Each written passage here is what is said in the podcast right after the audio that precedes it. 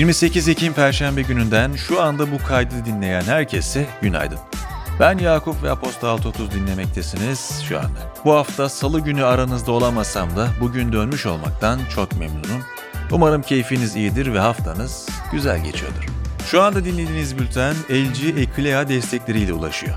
2021 CES İnovasyon Ödülü sahibi Soundbar LG Eklea, zengin nüanslar, uyumlu ve kompakt tasarım, gerçekçi bir atmosfer hissi vaat ediyor. Ayrıntılar bültende. Piyasalar ve ekonomi.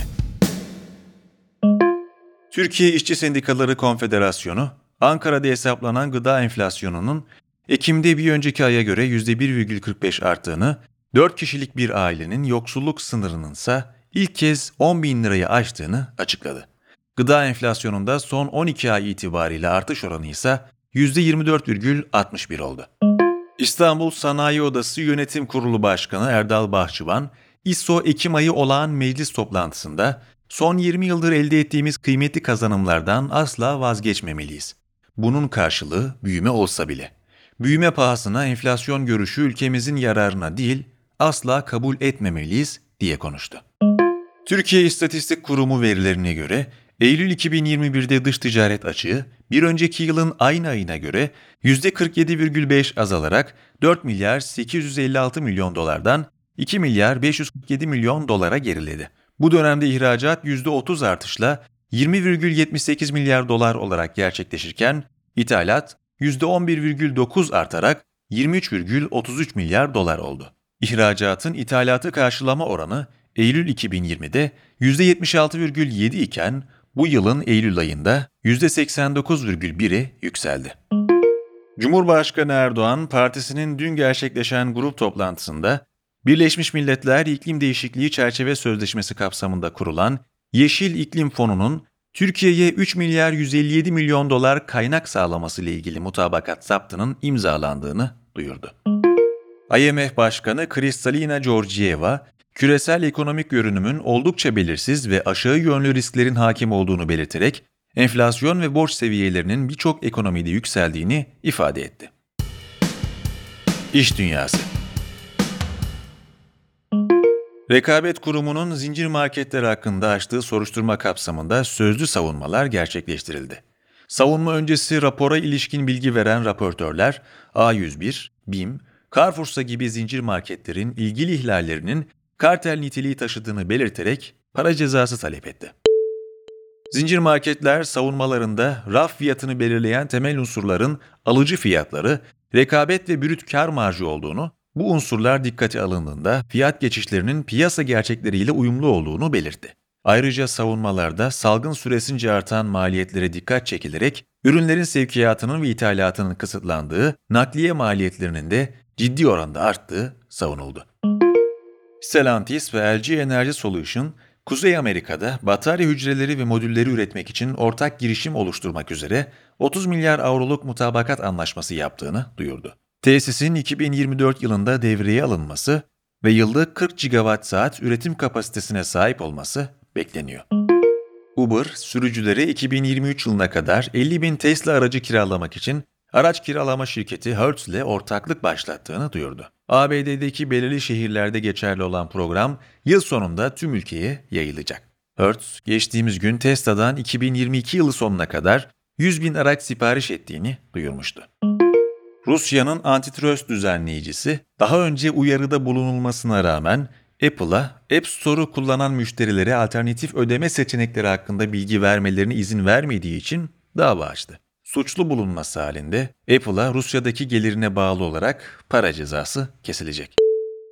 Çin'de bir grup üniversite öğrencisi iPhone'u şarj aleti olmadan satması nedeniyle Apple'a dava açtı. Brezilya'nın da Apple'a bu konuda baskı uyguladığı biliniyor. Politika Cumhurbaşkanı Erdoğan, 10 Büyükelçinin Osman Kavala'nın serbest bırakılması çağrısında bulunmasından sonra yaşanan diplomatik gerginliğe yönelik ben nasıl geri adım attım? Ben taarruzdayım. Benim kitabımda geri adım atmak yok ifadelerini kullandı. Cumhurbaşkanı Yardımcısı Fuat Oktay ise konuya ilişkin niyetimiz elbette kriz çıkarmak değil, saygısızlığa gerekli cevabı vermekti, dedi. Cumhurbaşkanı Erdoğan'ın AK Parti grup toplantısında gösterimini gerçekleştirdiği ve sandıkta ardı ardına aldığı mağlubiyetlerden hiçbir ders çıkarmayan ve son dönemde işi vatandaşa hakaret etmeye kadar vardıran ifadeleriyle CHP lideri Kemal Kılıçdaroğlu'nu hedef aldığı videoda Kılıçdaroğlu'na Ankara Çubuk'ta gerçekleşen linç girişimi kestine de yer vermesi tartışmaya yol açtı. Adeta birilerine yarım kalan işi bitirin demiş. Ne senden ne senin şürekandan korkmuyorum diyen CHP lideri Erdoğan'a kara kış fonunu kurarak halka destek verme, elektrik faturalarında KDV'yi, doğalgaz ve mutfak tüpünde ÖTV ve KDV'yi kaldırma, sosyal tarife uygulamasını başlatma çağrısında bulundu.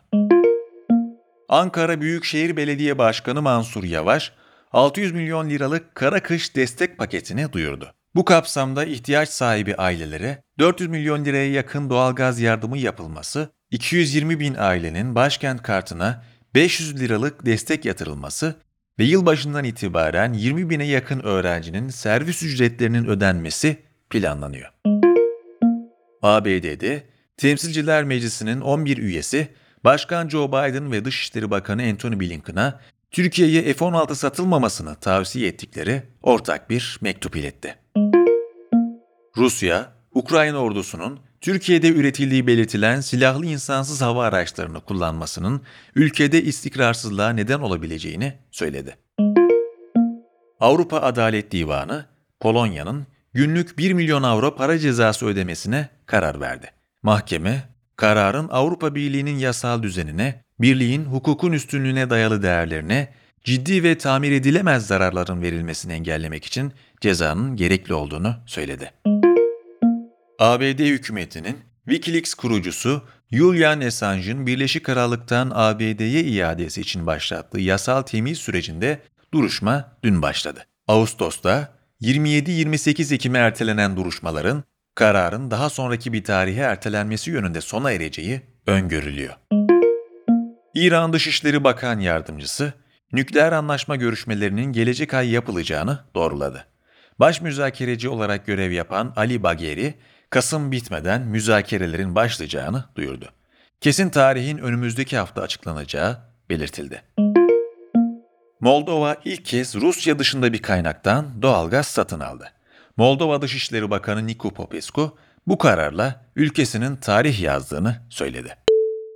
Rusya merkezli Gazprom'un ülkeyi doğalgaz vanalarını kapatmakla tehdit ettiği belirtildi. Gazprom sözcüsü Sergey Kupriyanov, Moldova'nın birikmiş doğal gaz borcu olduğunu, ödemediği takdirde de gaz aktarımının durdurulacağını dile getirdi.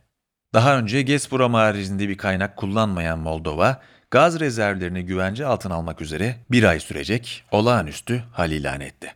Popescu, Avrupa Birliği'nin doğal gaz tedarik etmenin farklı yollarını bulmaları için kendilerine öneride bulunduğunu söyledi. Teknoloji ve Startup ABD Federal Ticaret Komisyonu, Facebook'un şirket içi araştırmalarında tespit ettiği uygulamalarının kötü etkileriyle ilgili açıklamaları hakkında inceleme başlattığını duyurdu. Spotify açıkladığı 3. çeyrek sonuçlarında 172 milyon ücretli abone ve 381 milyon aylık aktif kullanıcısı olduğunu paylaştı. Geçtiğimiz yılın aynı dönemine oranla %19 artış yakalayan şirket, ücretli kullanıcı sayısını da %22 oranında artırdı. Amazon'un sahip olduğu geniş müşteri alışveriş verileri sayesinde Apple'ın iPhone üzerindeki gizlilik değişikliklerini rakiplerinden daha başarılı şekilde atlatması ve dijital reklamcılık alanında kazanan olması bekleniyor. Splykick'te bir yetkili bu durumu Google ve Amazon bir kullanıcının zaten bir şey aramasını gerektiriyor.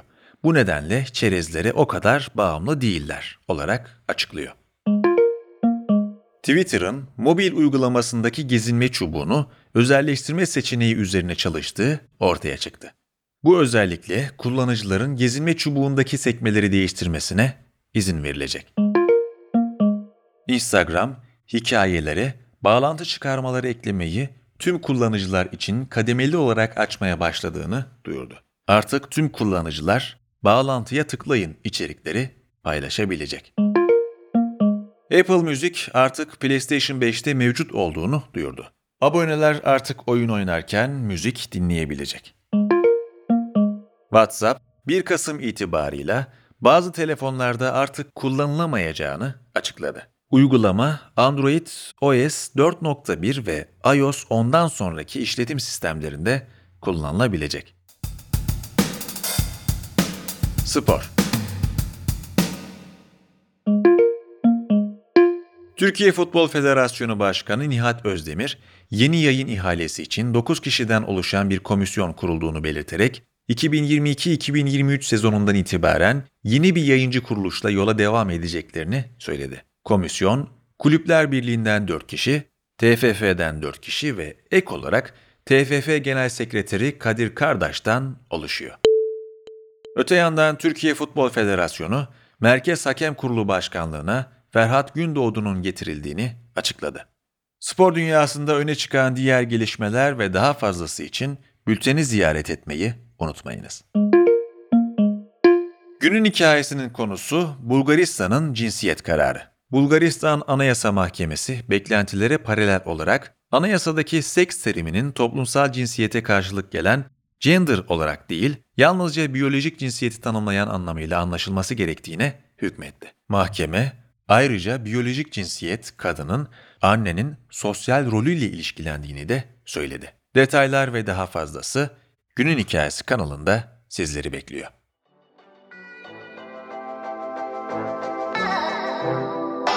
Bir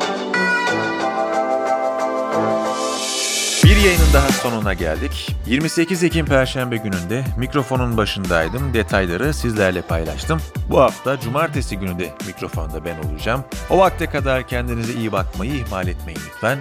Görüşmek üzere, hoşçakalın.